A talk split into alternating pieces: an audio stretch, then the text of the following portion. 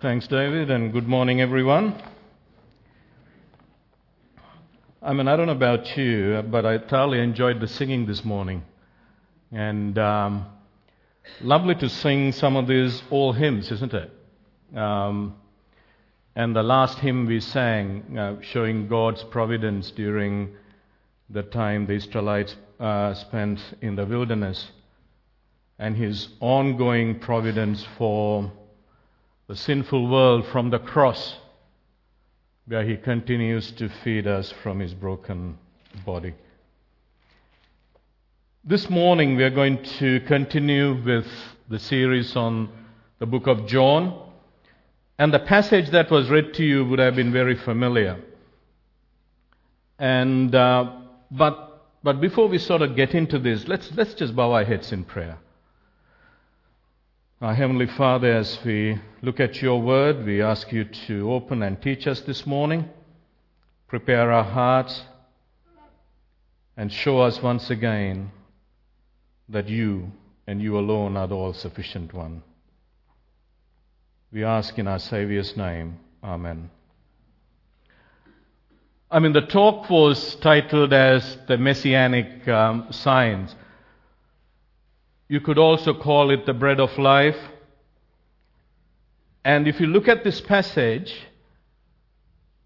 it describes the fourth and fifth signs, or the fourth and fifth miracles, as recorded in the book of John. But there's something really special about these miracles. The feeding of the 5,000 is the only miracle in all four Gospels, recorded in all four Gospels. And other than obviously the miraculous events surrounding Christ's uh, death and resurrection. So during his life, amongst all those miracles, this is the only miracle that features in all four Gospels. So we ought to ask ourselves, why is it that way? I mean, why is it that this is the only miracle in all four Gospels. And I believe there's an important lesson. There was an important lesson for the disciples at that time, and there's a really important lesson for us as his modern day followers. So, because it's recorded in more than one gospel, in fact, in all four gospels, we're going to be flicking around a little bit. But just to sort of make things a little easy, we're just going to go between Mark and John. And they're both in chapter 6, so if you want to sort of, you know, put a little paper or something in Mark chapter 6, you'll be able to flick between the two uh, passages. So let me set the scene for this miracle. And to do that, we are going to look at Mark chapter 6 and a couple of verses there. So, verse 30 the apostles gathered around Jesus and reported him all they had done and taught. Then, because so many people were coming and going that day, they did not even have a chance to eat. He said to them, Come with me by yourselves to a quiet place and get some rest. So they went away by themselves in a boat to a solitary place. And if you sort of flick a few verses ahead, we read what the disciples were really up to. Jesus had paired them off and sent them. And this was the disciples' first mission trip. And he told them to take the minimum. No extra clothing, no food, no money, no plans for dwelling. And the disciples were meant to rely on God's providence through the hands of his followers. So this was their first mission trip. So the disciples went out in prayer, uh, pairs and preached, telling people to repent, drove out demons, and healed the sick. So now they return to Jesus to give him a report. I'm sure they were elated with their success. What a wonderful uh, thing to see people, be, you know, repenting, people being healed. But I'm also sure they were tired, sleepy, and possibly hungry. And the passage in Mark says that there were so many people coming and going. And the disciples didn't even have time to eat. So Jesus, seeing that they were tired and hungry, tells them, Come with me by yourselves to a quiet place and get some rest. It's a really tender verse, isn't it? Jesus responding to the physical needs of his disciples and telling them to come away with him and to get, get some rest. Friends, how wonderful is it to just go away with Jesus, spend some time with Jesus, and get some rest? Jesus says in the book of Matthew, Come to me, those who are all weary and burdened, and I will give you rest. Friends, this morning we ought to stop and let the Lord say that to us sometimes. Let the Lord come to you and say, My son, my daughter, you're tired. You're burdened. You're weighed down. Come, spend some time with me and get some rest. So the disciples get into a boat with the Lord Jesus Christ and they head off to a solitary place. When they get there, it was anything but solitary. There was a great crowd. The crowd had followed them. The Bible tells us that there were 5,000 men. And then there were women and children. So it was possibly double that number or triple that number. And the account in the Gospel of Mark records that Jesus took pity on these people and began teaching them. There were these multitudes of people lost and searching. Jesus' mission was to reach them. He takes pity on their souls and starts to teach them. And now it was late. The disciples who didn't eat before must have been really hungry. Their tummy must have been really grumbling. If they were anything like me, I love my food. Imagine the situation they were in, hungry and tired. And in Mark's gospel, we see that the disciples come to the Lord Jesus Christ and say, now, Lord, it's really late. Dismiss them. Let them go into the villages and get some food. At this point, Jesus looks at his disciples, and in particular Philip. Philip came from Bethsaida, somewhere very close to where they were, and decides to put them to the test. So he looks at Philip and asks, now, Philip, where shall we buy bread for all these people to eat? Where shall we buy bread for all these people to eat? Are you kidding me? Here I am tired. Here I am hungry. And you're asking me where I could get bread for 5,000 men, add so many other women, and children. At such short notice, in a remote place, late in the evening or late in the afternoon, and there were no resources.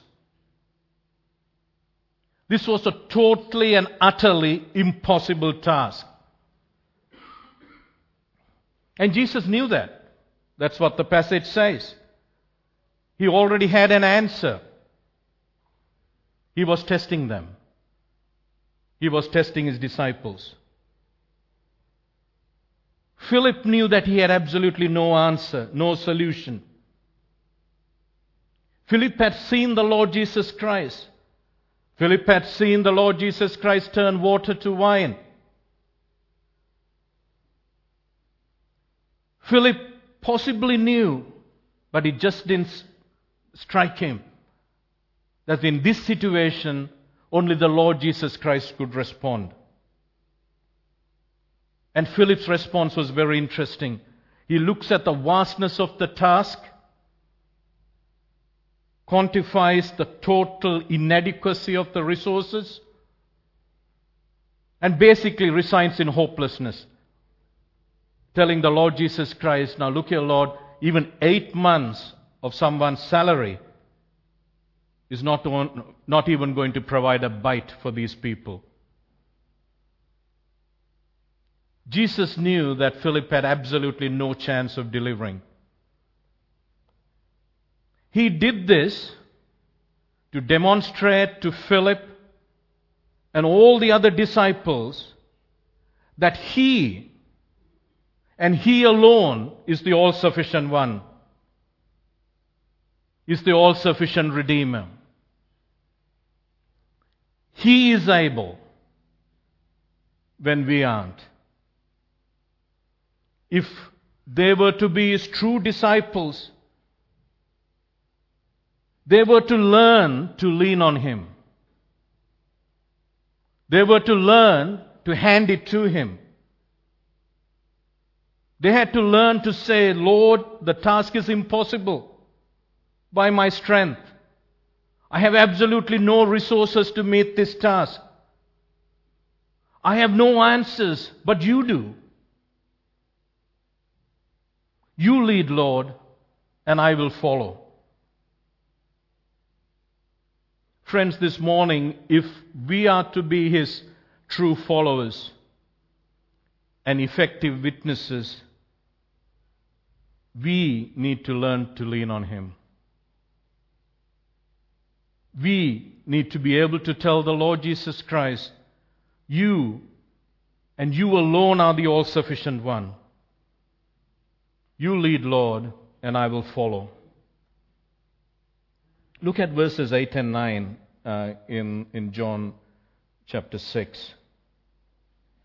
Another of his disciples, Andrew, Simon Peter's brother, spoke up. He said, Here's a boy with five small barley loaves and two small fish. But how far will they go among so many? Well, Andrew and rest of the disciples were soon going to find out as to how far the small five pieces of bread and two small fish was going to go.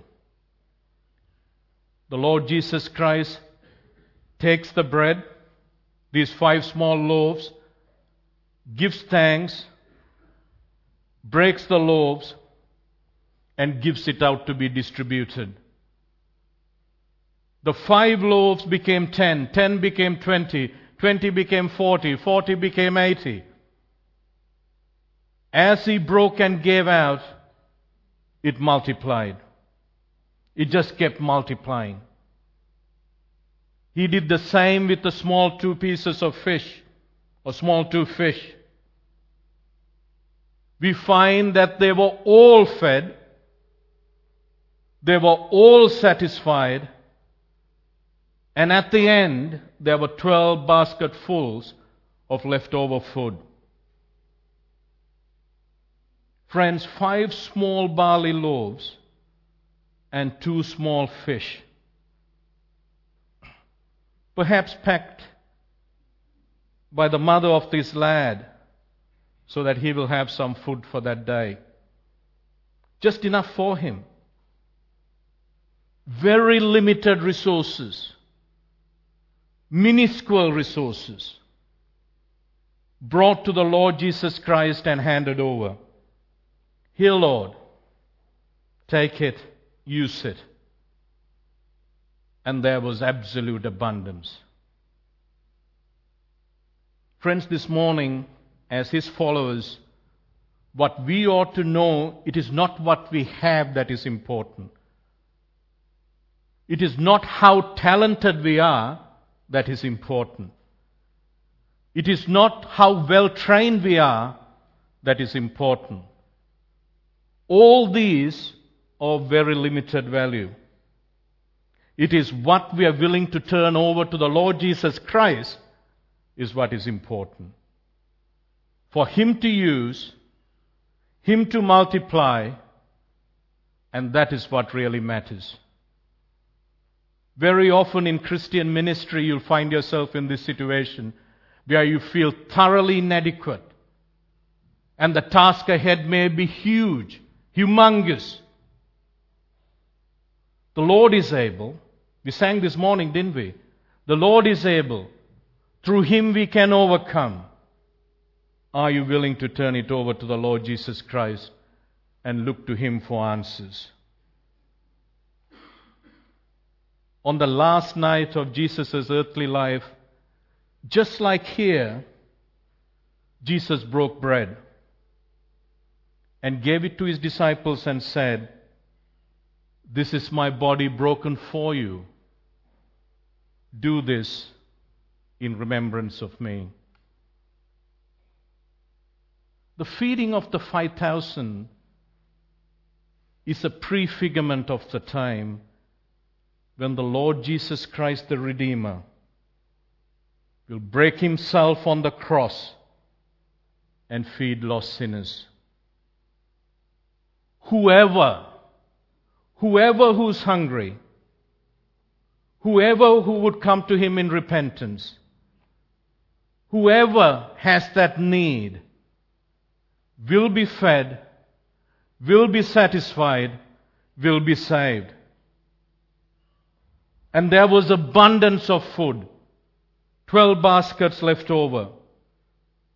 Friends, His mercy and love will never run out. All those who want Him, who want to be filled by Him, who want to be nourished by Him, will be satisfied. Next Sunday, John's going to preach on the next segment. And there's an absolutely wonderful verse that I need to share with you this morning. John 6 and verse 35.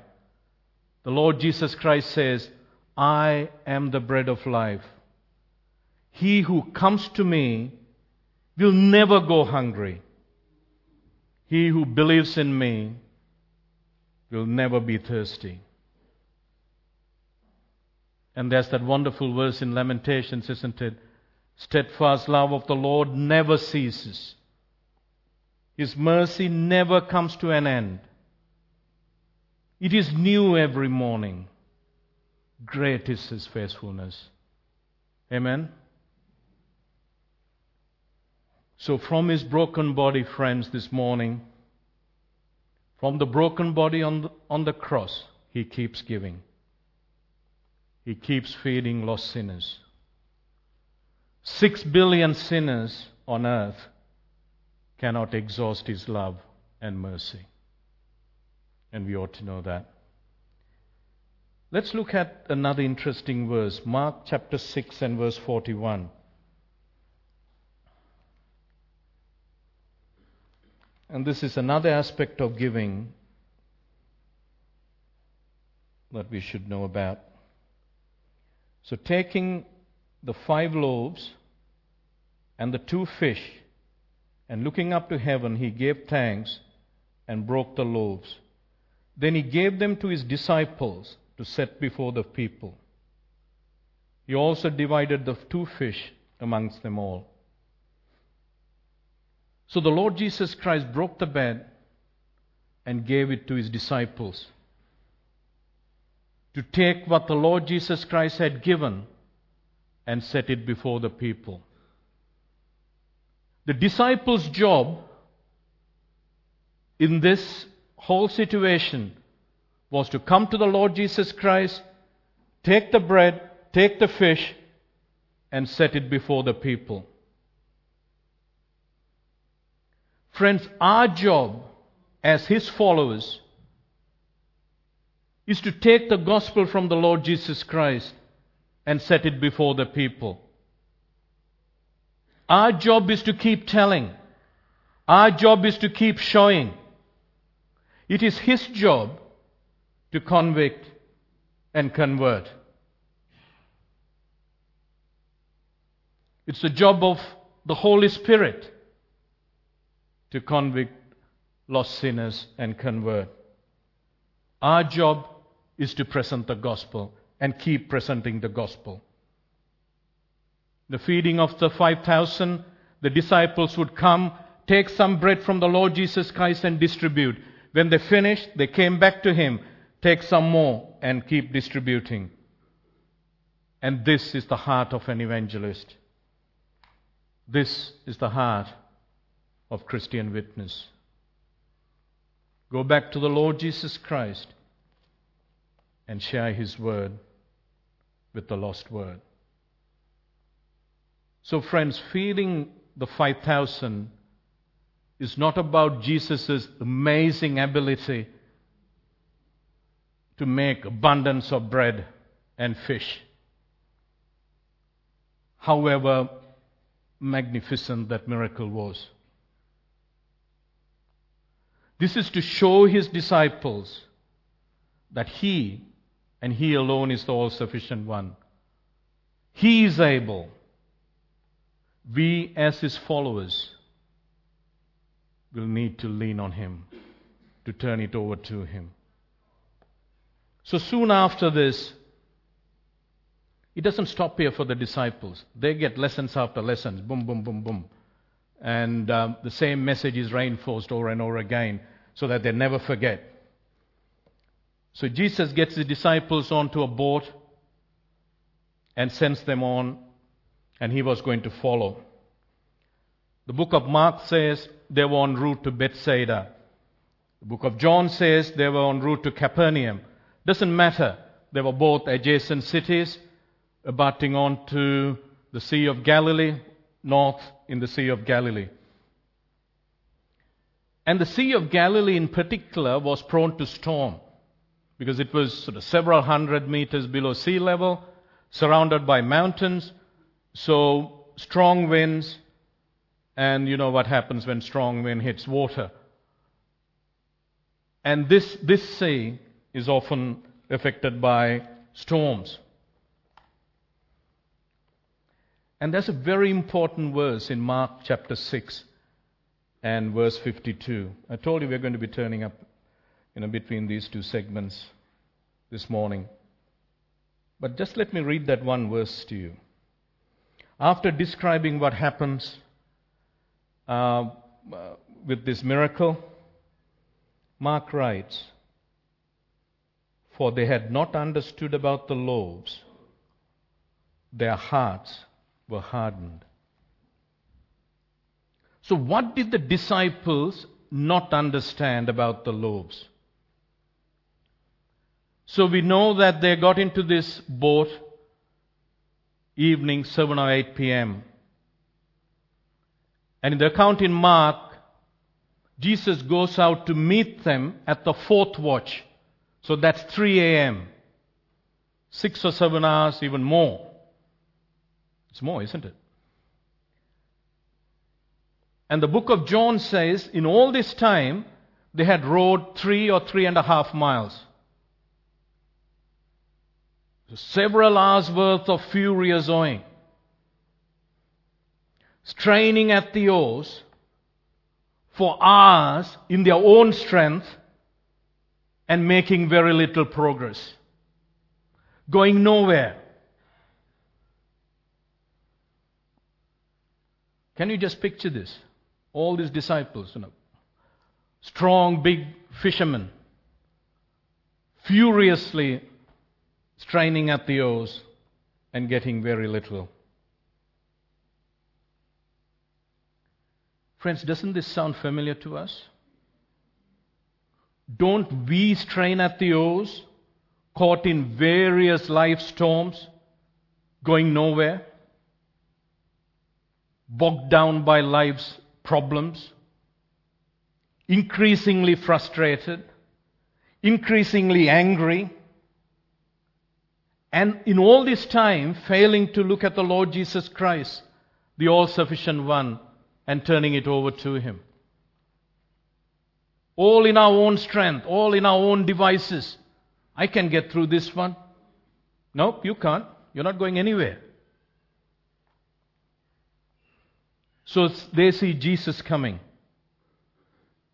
Their response, they're terrified. Mark says that they thought it was a ghost. They don't recognize him. As, and isn't it also true that when we're absolutely bogged down by life's chores and burdens, that we really don't see Christ? When we are caught up in life's storms, it's difficult to see Christ. It's difficult to recognize Him. But He had never left us. He's still there. We're the ones who had gone somewhere else. So Jesus gets into this boat, the storm subsides, and they reach their destination.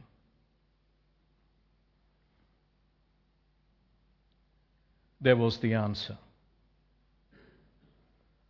Friends, this morning, we knew from God's word that the disciples did not get the message about the loaves. As his followers, have we got the message? Do we know that we serve an all conquering, awesome God? He's all powerful. He's able. He's all sufficient in all life circumstances. Friends, do we know this morning that when we face life's storm, we ought to look at Him? We ought to turn it over to Him. We ought to say, it's, This burden is too much. It's yours, Lord. Do we know to lean on Him? Do we know this morning to just tell the Lord Jesus Christ, You lead, you're able, and I will follow. So, this is why this miracle is recorded in all four Gospels. And then it's reinforced again in the miracle of the storm to show the disciples the importance of learning to lean on the Lord Jesus Christ. Thank you.